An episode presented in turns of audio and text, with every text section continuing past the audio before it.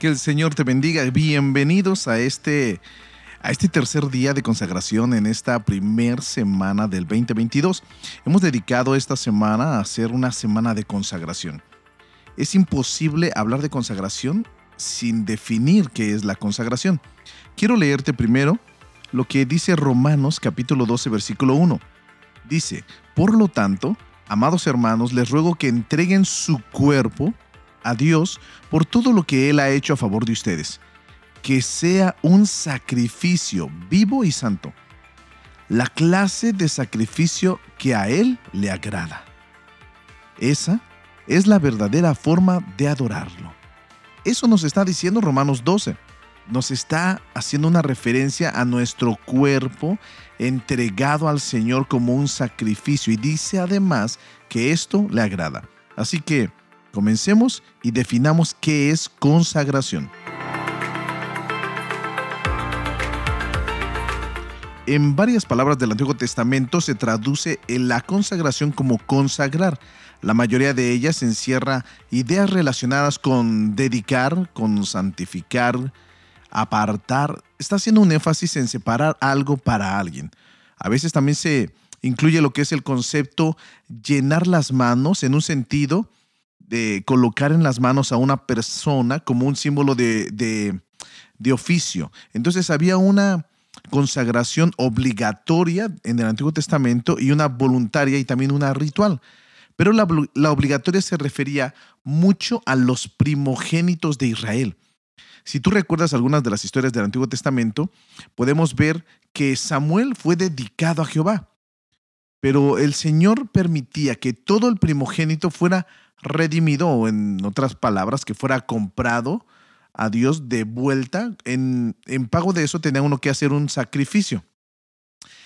Eh, cuando se dedicaba un hijo o algo a Dios, siempre tenía eh, que ser dedicado solamente para Él.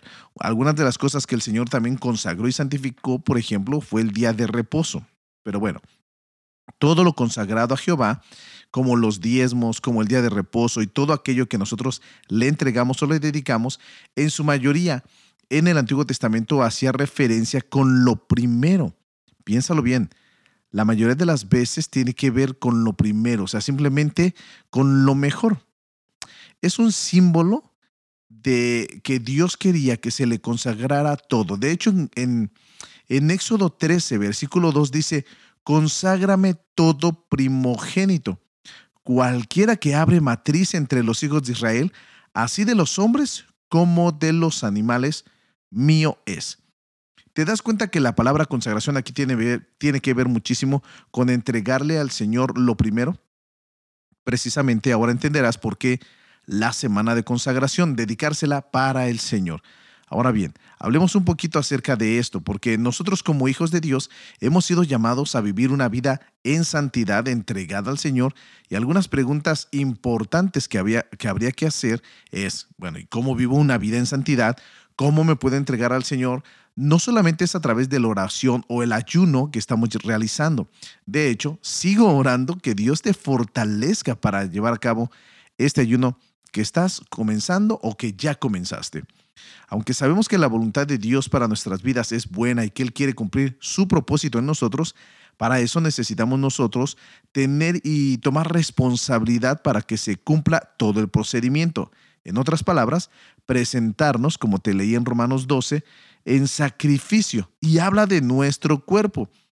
Lo que hacemos habitualmente influye en gran medida en que sí podemos o no podremos vivir consagrados a Dios. Quiere decir que hay un proceso. Todo lo que haces nos va a demostrar o le va a demostrar al Señor si verdaderamente quieres vivir consagrado a Él o no.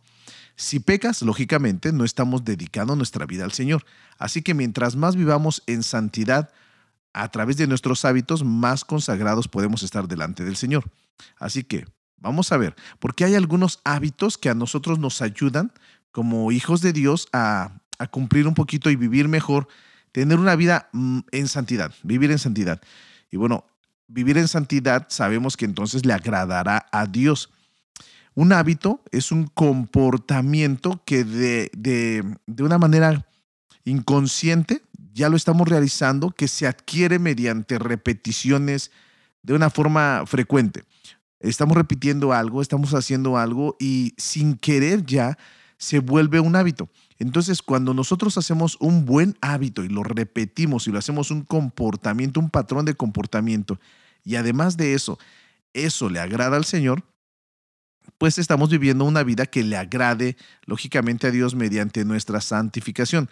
Una vida consagrada es aquella que no busca su propia satisfacción mediante un estilo de vida pecaminoso, sino que le entrega al Señor lo que es su voluntad y su satisfacción propia mediante un estilo que le agrade a Dios, haciendo su voluntad.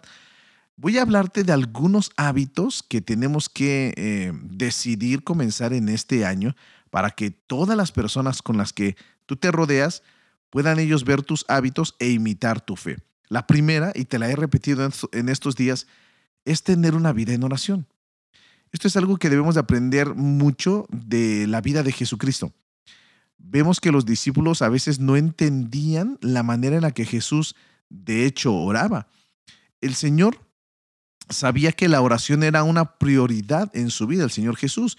Y cuando todavía, no sé, tenía todavía muchas cosas que hacer, aún así él tomaba la oración como una prioridad. Esto nos dice que Jesús se levantaba muy de temprano. De hecho, en los evangelios como Marcos y Lucas nos habla que Jesús se levantaba muy de mañana, muy de mañana y salía a orar. Todavía estaba oscuro y se iba un, y se apartaba a un lugar desierto para poder eh, estar orando, ¿no? Y oraba y oraba y oraba. Y de hecho, esas oraciones que Jesús hacía al Padre, no estaban sus discípulos escuchando ese tipo de oraciones. Algunas de ellas nos deja, nos deja como ver un poco qué tipo de oración hacía. Veíamos en Jesús, por ejemplo, cuando se sentía ya afligido, angustiado, antes de ser entregado. Vemos a Jesús en, las otras ocasiones donde hacía milagros, no decía, eh, Señor y Padre, te pido que tú sanes, que tú liberes, que tú bendigas. No, él en algunas ocasiones oró en voz alta para ser escuchado con la intención de que las personas lo vieran y dijera después el Señor, esto lo hago para, o lo hice de esta manera para que ellos creyeran y vieran que tú verdaderamente existes y que yo soy tu hijo. Así que las oraciones promueve nuestra vida a una vida consagrada a Dios. No solamente eh, el orar en tiempos de dificultades o necesidad, pudiéramos decir que entonces una persona ya está viviendo consagrada. No, la verdadera oración es aquella que nace motivados por el amor y por la gratitud de quién es Dios para nosotros. No es ni debería de ser una obligación, debería de ser algo que nos deleite, algo que nos guste y no porque alguien me lo ha impuesto. Así que los discípulos se dieron cuenta que las oraciones de Jesús fueron completamente diferentes a su época, así que las oraciones tienen que ser personales. De hecho, nosotros no tenemos alguna oración que repetimos de una manera constante y de una manera siempre igual sino que nuestras oraciones es una conversación y una charla con Dios. Vivimos, una, vivimos en un mundo lleno de pecados y lo que necesitamos es una persona que nos escuche. Entonces, en medio de las dificultades, de las cargas y de todo, tenemos que ser sensibles a su voz y la manera en la que podemos hacerlo es mediante la oración. Otra de las cosas que nos ayudan, otro hábito que nos ayuda a poder consagrarnos en estos tiempos es tener fe en Dios. Más en esta semana como que cuesta un poco de trabajo ver que la gente confíe plenamente en el Señor.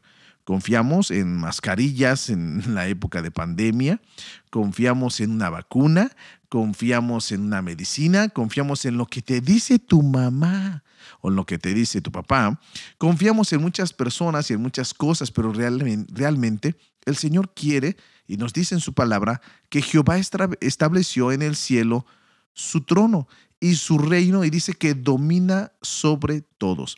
En los cielos, en los cielos está su trono, Él domina sobre todos. Dios está en control de todo lo que existe. No solo de lo que sucede, sino también de las causas, de los métodos, del proceso, de todo lo que viene. Dios es soberano. Su soberanía es nuestra fuente y nuestra firmeza para poder confiar en Él. Esto nos debería de, dejar tranquilos que Dios tiene buenos planes para nosotros. De hecho, en la escritura dice, en te leo algunos versículos, dice, fíate de Jehová de todo tu corazón y no te apoyes en tu propia prudencia. Reconócelo en todos tus caminos y Él enderezará tus veredas. ¿Te das cuenta cómo el Señor dice, fíate en mí de todo tu corazón, no te apoyes en lo que sabes? La única alternativa a la fe es confiar plenamente. Plenamente, ahora sí como dicen, con ojos y a ojos cerrados. Una vida consagrada a Dios pone a un lado sus, sus preocupaciones y confía en las plenas promesas de Dios.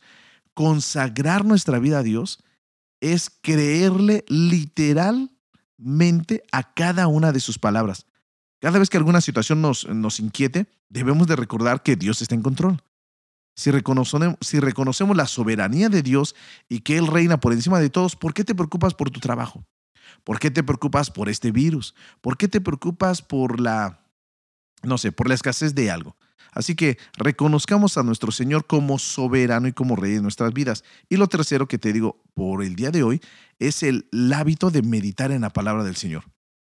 El salmista dijo, cuando me acuerde de ti en mi lecho, cuando medité de ti en, en, en, mi lecho, dice, cuando medité en ti en las vigilias de noche.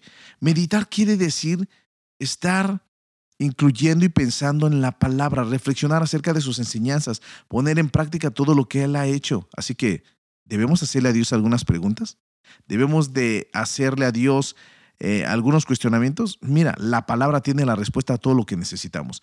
Así que el día de hoy te animo para que sigas meditando en la palabra, confíes y tengas fe en Dios y por supuesto que sigas teniendo una vida de oración. Espero que esto también te ayude. Este es nuestro devocional del día de hoy y mañana vamos a estar muy al pendiente de todo, de todo lo que el Señor quiera hablarnos mediante nuestro ayuno. Así que el Señor te bendiga, te fortalezca, agudice tus oídos espirituales para que en este tiempo de ayuno puedas escuchar su voz. Señor, bendigo a cada persona que está iniciando este ayuno. Deseo con todo mi corazón y te ruego que tú les fortalezcas, que puedan ellos meditar en tu palabra, reconocer cada una de tus promesas y creer que tú eres Rey soberano de todo lo que existe. Señor, en tu nombre, en tu nombre ponemos este, esta semana de consagración, creyendo que tú obrarás porque estamos dedicándote lo mejor y la primera semana de este año 2022. Los bendigo en el nombre de Jesús. Amén.